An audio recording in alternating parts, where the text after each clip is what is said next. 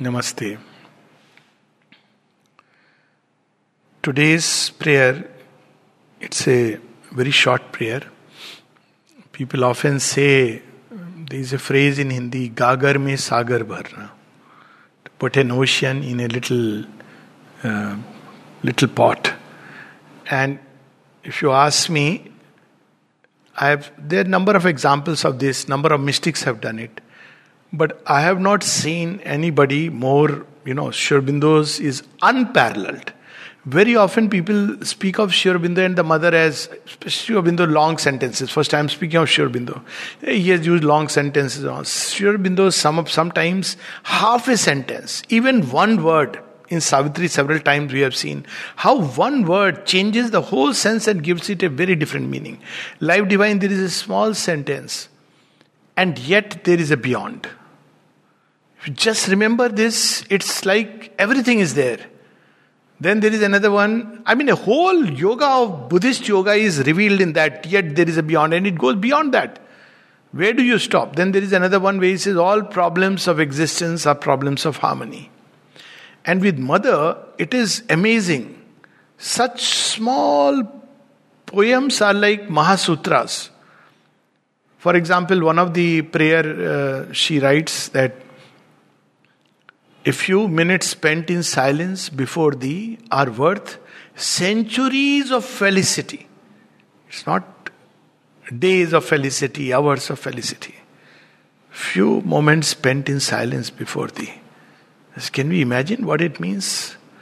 And then there is another one which is one of her favorites, one of the very small ones. Oh Lord, teach me to be the instrument of thy love. That's it. Sounds so simple. But to become an instrument of the divine love is, I mean, it's uh, unimaginable. Because what really is divine love? We have a problem that we are limited by experience and words which come within the human range. Very often people say learning by experience. But what experience? When our consciousness is limited, the experience is also limited.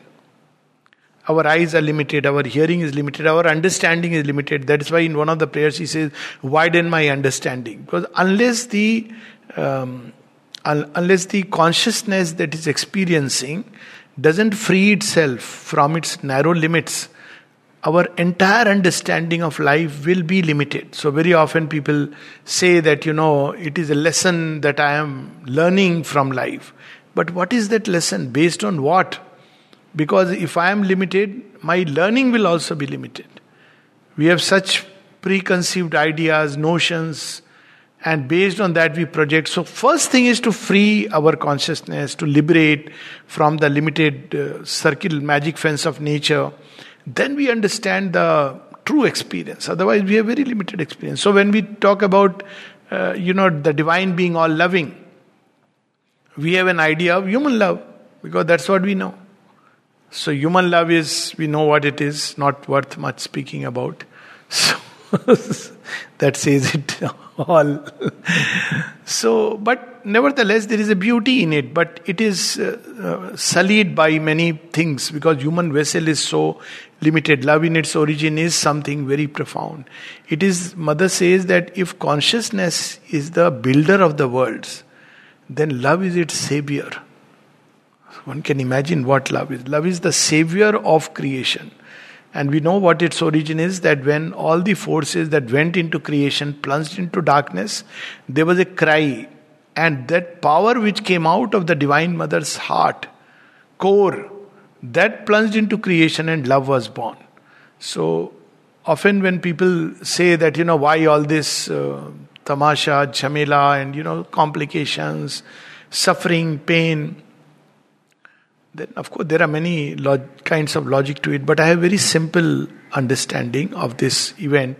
Yes there are many reasons one can understand it but if this would not have happened one thing which we would have missed out which is the most fundamental power in creation and the most delightful most charming the sweetest of them all and that is love when does love pour itself? Only when there is such a situation. If everything was beautiful, all hunky dory from beginning till end, there would not be love. People will not even feel the necessity.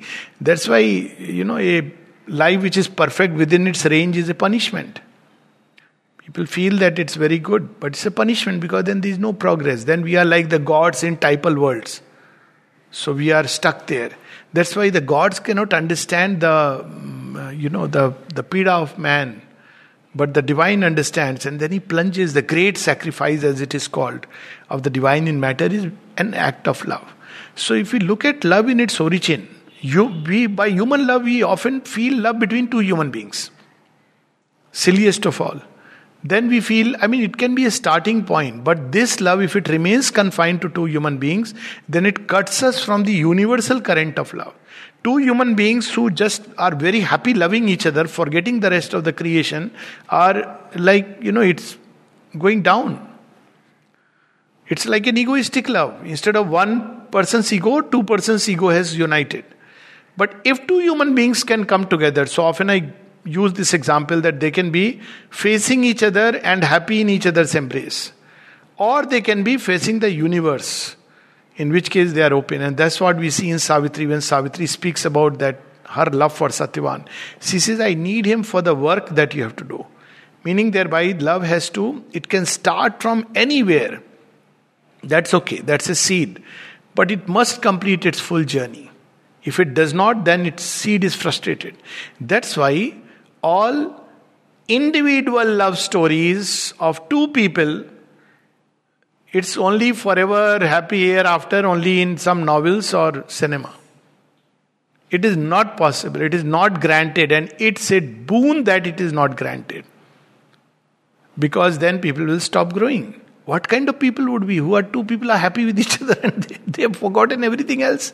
What about the great purpose? What about the work the mission? So many aspects of love. So, one of the ways that nature has created to extend is through a child.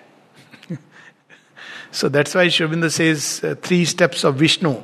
If you see these three steps, these three steps are steps of unity, of which love is the bond. So, first step is family, three strides of Vishnu. The second step is the country.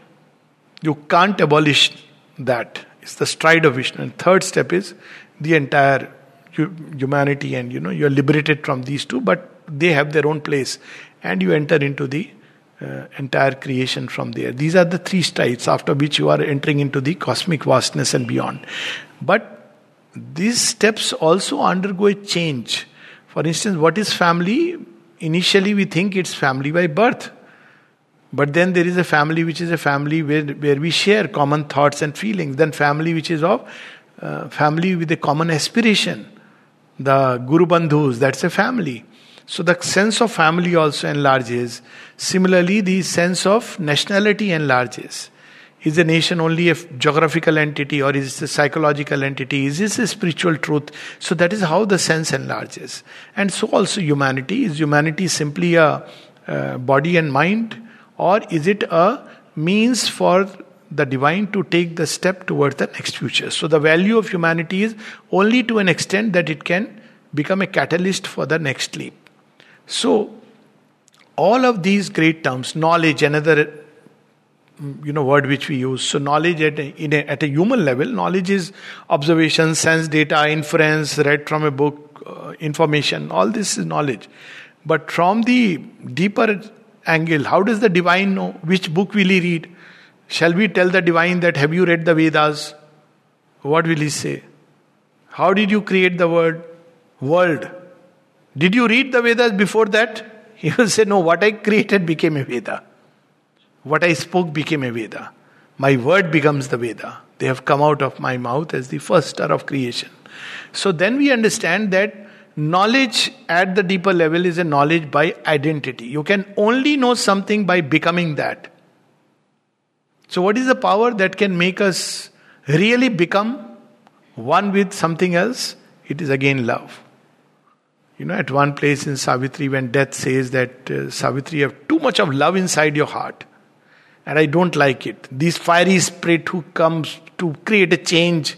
So he gives her a advice, and the advice is that all love is all this emotion. So you know, when you have the knowledge, then you will cease to love.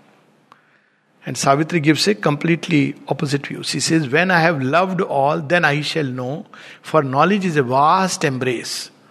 So knowledge has nothing to do with a kind of, you know, uh, the way we conceive. Well, we are limited by our experience. But if we go to the higher realms, you discover that knowledge comes most swiftly through love. Why? Because you unite. The moment you unite, you know. How do mothers know about their child? Through this process, simply because they are extending into the child, so they know it.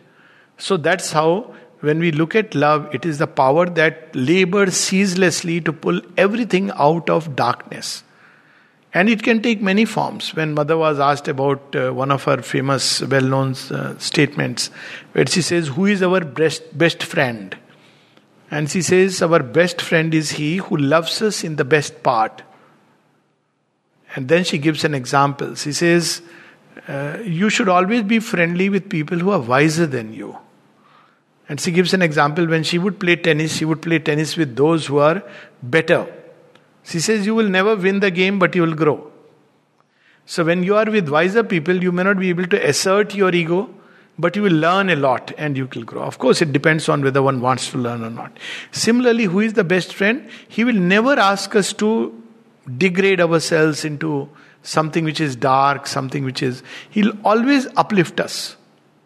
Whatever be our state, he is so somebody who can lift us out of a state of depression, lack of hope, when we are completely down the dumps.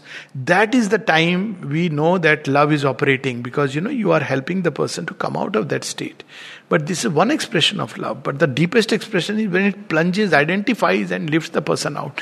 That is how mother's love is. And when Sri Aurobindo was asked that, you know, how does mother work with the sadhaks? Even in the mother, he has given an example passingly. So sometimes Sri Aurobindo's sentences, you have to pause and see, oh my God, what he's writing. One of them is, she is half above and half she has veiled herself. So you cannot understand the mother's action. So why she has to veil herself? Precisely because she completely identifies with her children, becomes them. And she says, when you plunge into the abyss, I don't stand there and watch. I cove down with you. And that is how she works. She identifies with the children, with those. This is not a guru, will never do that. Guru will tell you, he'll give a teaching and say from above. See all the gurus sitting on pedestal with all the full malas, giving nice gyanas, and all the disciples coming in. But mother would come down and be with us, one with us. She came down from her room. Sometimes she would stand on the staircase. Then she started sitting down. Then she started going to the tennis ground here, there, everywhere. She was going to people's homes. This is a symbolic gesture. And what she was doing in all this process, she was identifying with everyone. Even at night, she was going to everybody's room to identify with what's going on inside. And in the bargain, she would take upon herself tremendous things. A lot of karmic load. Even her bodily, she fell ill. We know that. You know, before 1926. And then finally, she took the role of the mother fully that this is what I have to do. So her way of operating is not the way we understand that mother has said, now I must follow. Yes, we must follow because that is part of obedience. But that's not how she operates. She loves unconditionally. She never turns away. Once she accepts, then she identifies, and after that it's over. She will not leave till one arrives at that state. So, that kind of love, that is true love.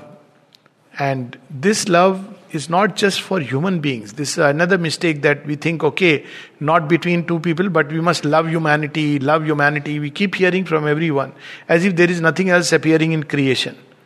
Love humanity means humanity may be very asuric. You can't love humanity for the sake of humanity.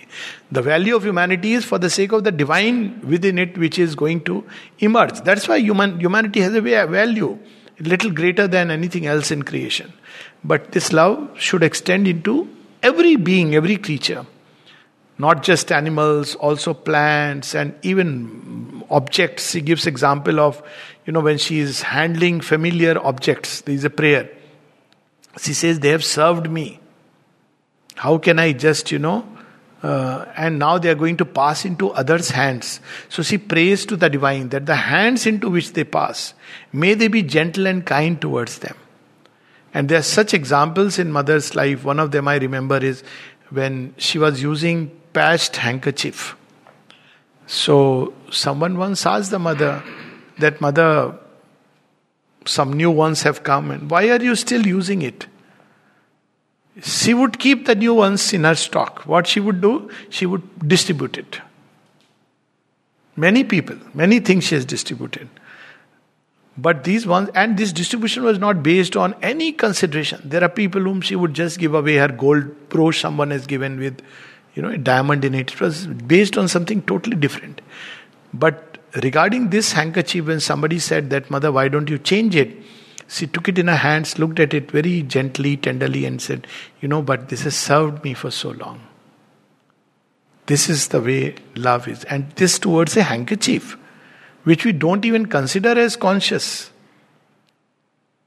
And then at another place, she marvels at objects.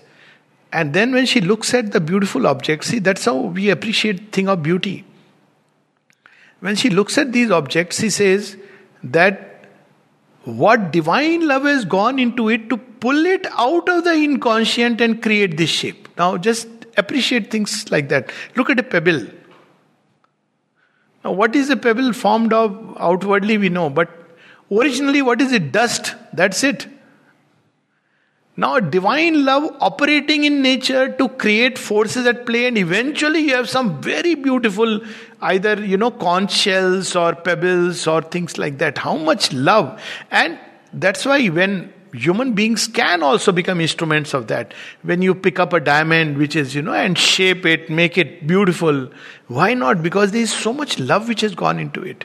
When you carve an ornament when you you know make a temple wall with such decoration it is divine love which is creating beauty and ananda it is about beauty and ananda, which are the two sides of divine love. So, divine love is something which is everywhere in creation, and its original power is to unite and lift everything upward. So, what did the divine love do in the inconscient? Everything was chaotic. First thing is created was by the power of love to bring certain things together and create one small unit, because then you can act. So, that is the atom. So the first expression of divine love is formation of atom. Go down, it's a quantum world, and we all know how chaotic it can become as you go down and down. So first act of divine love atom, then molecules. And these molecules respond to our thoughts, our feelings of love. Even recently, cymatics, some people may have heard about it, and how the science of music and how sounds have an effect upon water, upon crystals, upon everything. Because there is that element of divine love in it. And that's how the entire evolutionary journey from the inconscient is progressively. That's why it is called labor of love. Have you ever heard the phrase labor of knowledge? Knowledge is seated there and says, Look here. But love says, I am not content with looking, I am going down. What are you going to do? I, I am going to rescue it. So, right from the inconscient, it rescues. Matter itself is a sign of divine love. Stones, there is love in stones. They can literally respond if we know how to. That's how this ancient science was known. That's why people could charm an object. Objects can respond to ill will and goodwill. I have seen uh, some stones which uh, were just shaped like a heart. Someone had collected from different places, shaped like a heart. It's amazing. Then, similarly, if you people may not understand, but you keep a stone with you for a long time. Now it contains something, it has received your touch and impact, and then it is passed on. Now it's not a stone which is being passed, but it is an act of love which is being passed. But of course, one must value and understand what it means. So everything that has been touched by the divine, that divine love, including sheets of paper, it's a different story that how we have, you know, how much we value. And uh, I remember once finding a, passing in somebody's house and I saw a heap, heap of waste, kabadi. So I crossed and I stopped. So I came back. Something was drawing me. Something is missing. Something is there in this heap.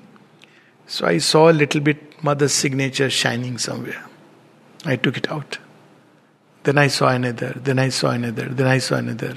another, another, another. She used to give no table tennis tournament, tennis tournament. So she would sign and give to so and so. They were in the they were going to. But look at the the thing. What I want to share is, it is conscious. So it drew me. I have seen such examples, such amazing ones going on full speed in Bangalore. I'm sharing this example, not, I'm sure many people have these experiences.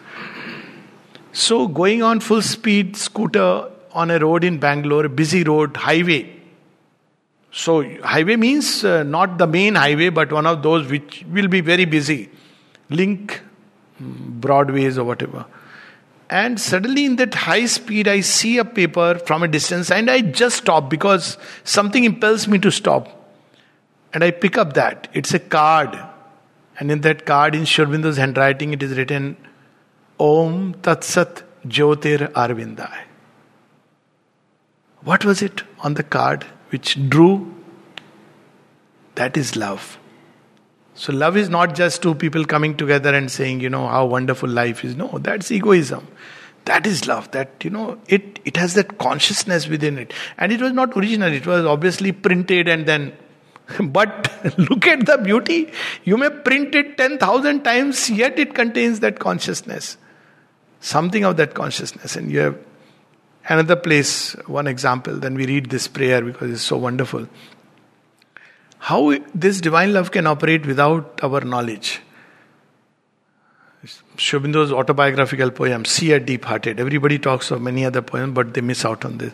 Seer Deep Hearted, where he speaks about vast in thy heart was a tide washing the coast of heaven, occult fountain of love. That's how he describes. So Sri we know that he was in Alipur jail, and you know there were people with him during the revolutionary period. They regarded him as a yogi, and they felt lot of sweetness of him. He was sacrificing always. All this we know. So once mother asked the Monada to bring the names of those who were with him. So he, he said, uh, Mother, there is nothing like that, that they were with him. But we have names of revolutionaries in general who were operating during that period. So, yes, give me the list. So she would point out this person, this person. She ended up herself pointing out. She said, You don't tell me. And she pointed out all the people who were with him. Two of them who also went to the gallows. So he asked, Mother, how did you know? He said, Still now, one can see around their names Sri Aurobindo's blue light carrying a protection around them. Even those who have gone through the gallows, can you imagine what that protection would be? Through the occult worlds, coming back, Destiny changed, and Aurobindo never told them that I am going to do this for you. This is love. And she says, she gave this example that these names, so many times this sheet would have been printed. And yet, she had the vision to see the power of Aurobindo surrounding it. Of course, if we don't have the vision, then we are, anyways, blind people. So that is divine love. Divine love is not uh, the way we understand. So, even when they have gone to the gallows because something of destiny, whatever it be, Mother gives a similar example in the First World War. She attends to the frontline soldiers. And she says that when I looked into their eyes, they were so much, some of them were, you know, had suffered so much because of the, you know, war is war. She says, But when I looked into their eyes, I saw that because of this sacrifice, they have become ready for the new creation. They had taken a leap. So, literally, she was going there not just to tend to the soldiers, but to open them to the new light which she had brought with her. This is the action of divine love. So, that's how divine love operates, and many, many more ways than we can even imagine. I mean, human tongue cannot utter it but it's everywhere, and we have this small prayer which gives us only a hint, but enough to open endless doors. Prayer dated August 16th, 1913. And when we read this and understand divine love like this, we almost feel ashamed of using the expression that I love you. It is so silly. We don't even know what is love. We have the right to say this only when we understand this or live this. So, what is here when first we must know that this I and you are nothing but masks. That's how in human beings it operates. It is the divine loving divine in the other person passing through this channel and instrument. And if the instrument and channel can be perfect, yes. But one should never forget that it is the divine who is loving. It's not me as a little ego individuality, Mr. So and so and Miss so and so. So look at the power of this. August 16th, 1913. Oh, love. Divine love. She's qualifying divine love, but in the beginning, it is understood that there is only one love, which is divine love. So, oh, love. But because we will understand in our own way, so now she is qualifying as divine love. Divine love is the only love. All others are either its expressions, distortions, diminutions, perversions, or its perfect expressions, as perfect as can be. Thou fillest my being and overflowest to every side. She is so filled with it. So, if you read through the tapasya of love, it's very beautiful. See how she speaks of tapasya of love. Tapasya of love is don't expect anything from anyone, don't want anything, ask anything from anyone. For all your needs, turn to the divine. You will get more than what you can ever imagine that you need. Sri Aurobindo's one of the letters, he says that to those who ask from the divine, the divine gives them what they ask. But those who give themselves to the divine, the divine gives them himself and all that they would have ever needed. So, in the tapasya of love, it is turn only to the divine to ask whatever your need may be. Never ever ask a human being, whether it be for um, you know little affection or for money, for this object. Never. But what we should do with human beings? Give love, radiate love. This is our right. And why? Because we are receiving so much. So she is describing how it is abundantly flowing around her. It is entering her and it is flowing. Later on, of course, Sri Aurobindo says the vessel must enlarge, becomes plastic, supple. But this is a stage when it is flowing on every side. I am thyself, and thou art I. She is addressing the divine as love. She's become so completely one with this love. And I see thee in every being, in every thing. So, not only in beings, beings in all the worlds, not just human being. We, for us, being means human being. being in every being and in everything.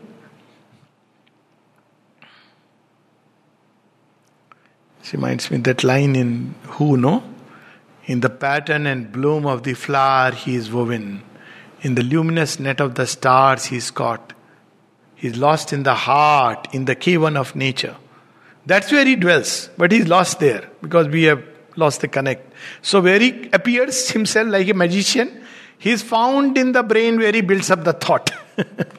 he's seated here, but it's so difficult for man. So he says, okay, I'll build a ladder. You want to take the long way. He is found in the brain where he builds up the thought. The master of man, how Sri describes the master of man and his infinite lover.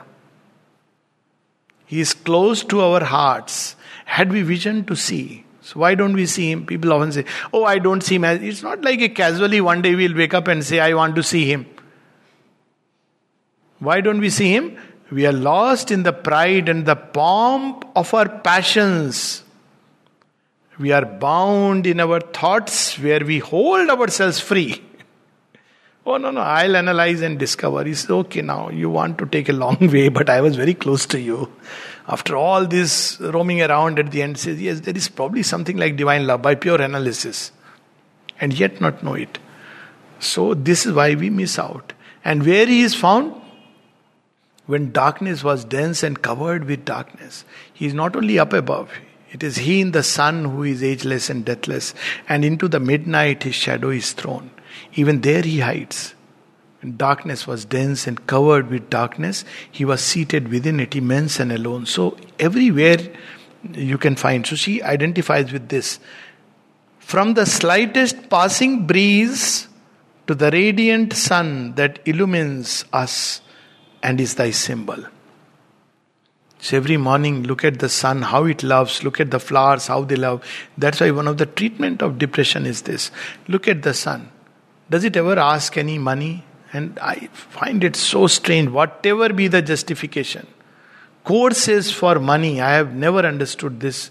And worst is when uh, it's all done Indian culture. In Indian culture, can knowledge be ever prized? It should be offer if you feel like. That's how it was. Guru Dakshina. You don't ask a price for knowledge. Either you should have that confidence that you know whatever is going, and it's the divine who is giving. So look at this that the gentle breeze, does the breeze ask, okay, who are you? You are a rich man, okay, I'll come to your door. Oh, you are a peasant, it goes and gently, you know. There is description in Ruru and Pramadvara, no? That Ruru is burning with anguish because he has lost Pramadvara and Priyambada, and he is uh, burning with that fire of uh, grief which has turned into a yagna to discover his beloved. And at that point of time, he is in that anguish burning, and the gods they are feeling the heat. So they are troubled and they say, Please do something about him. So the gods come down and, as if feigning like Pramadvara, they gently, like a breeze, pass over his forehead. For a moment in his sleep, he feels, Oh, my beloved has come. Look at that expression. But when he sees, No, it is not my beloved, it is the gods who have played a, you know, that tree under which he was sleeping. He looks at the tree. How dare you feign to be my beloved? And the tree is burnt off. Burnt off. because he's carrying that fire in his heart. See how it descends into hell. This is maximum that human love it's, it's possible. From the slightest passing breeze to the radiant sun that illumines us and is thy symbol. So, this is how we start discovering and experiencing Vasudevam Sarvamiti. It's not that suddenly one day it will flash like that. It will one day, but this is how, when every little thing we feel the caress of the Divine Mother. Oh, how nice it was. We say, Oh, season acha ho gaya. You look at the sun, that giver of light, in the morning we have such pictures, no? One of the things that I enjoy, like, you know, because it's, it, what is it? It's a symbol of the divine love. It's radiating, pouring. It doesn't care whether you, how you look at it. You may look at it just as an object. It doesn't mind. It pours, pierces through darkness and comes down. So it's a symbol of that divine creatrix. But not just the creatrix in the passive aspect, but creatrix who leans down upon earth and that's why we see in Savitri that all the transition images from darkness to light in the beginning. O thou whom I cannot understand, in the silence of the purest devotion I adore thee. So, this is what is given to us to adore the divine everywhere in everything. Even at one place in the desert, you see, the mother discovers divine love. And that's why, you know, she has. Uh, she speaks of that Chaldean legend. So she says that why deserts are created. Now, we can never look at it like that. She says, in these vast stretches of sand, what is what you find is solitude. So in that solitude, it's so easy to contemplate you. That's why you have created it. to this effect. That that's why people withdraw there. Why? Because now, if you look at it like that, deserts, mountains where people go into solitude. Nature made a spot. Why did it make made a spot? Because it loves that, okay, too much human contact, so come here and stay in the silence with me for a while. In that silence, I will reveal myself to you. So, this is the beautiful poem. I'll just read it once again. August 16th, 1913. O love, divine love, Thou fillest my being and overflowest to every side. I am thyself and thou art I, and I see thee in every being, in everything, from the slightest passing breeze to the radiant sun that illumines us and is thy symbol. O thou, whom I cannot understand, in the silence of the purest devotion, I adore thee. Whole creation is nothing else but love. Namaste.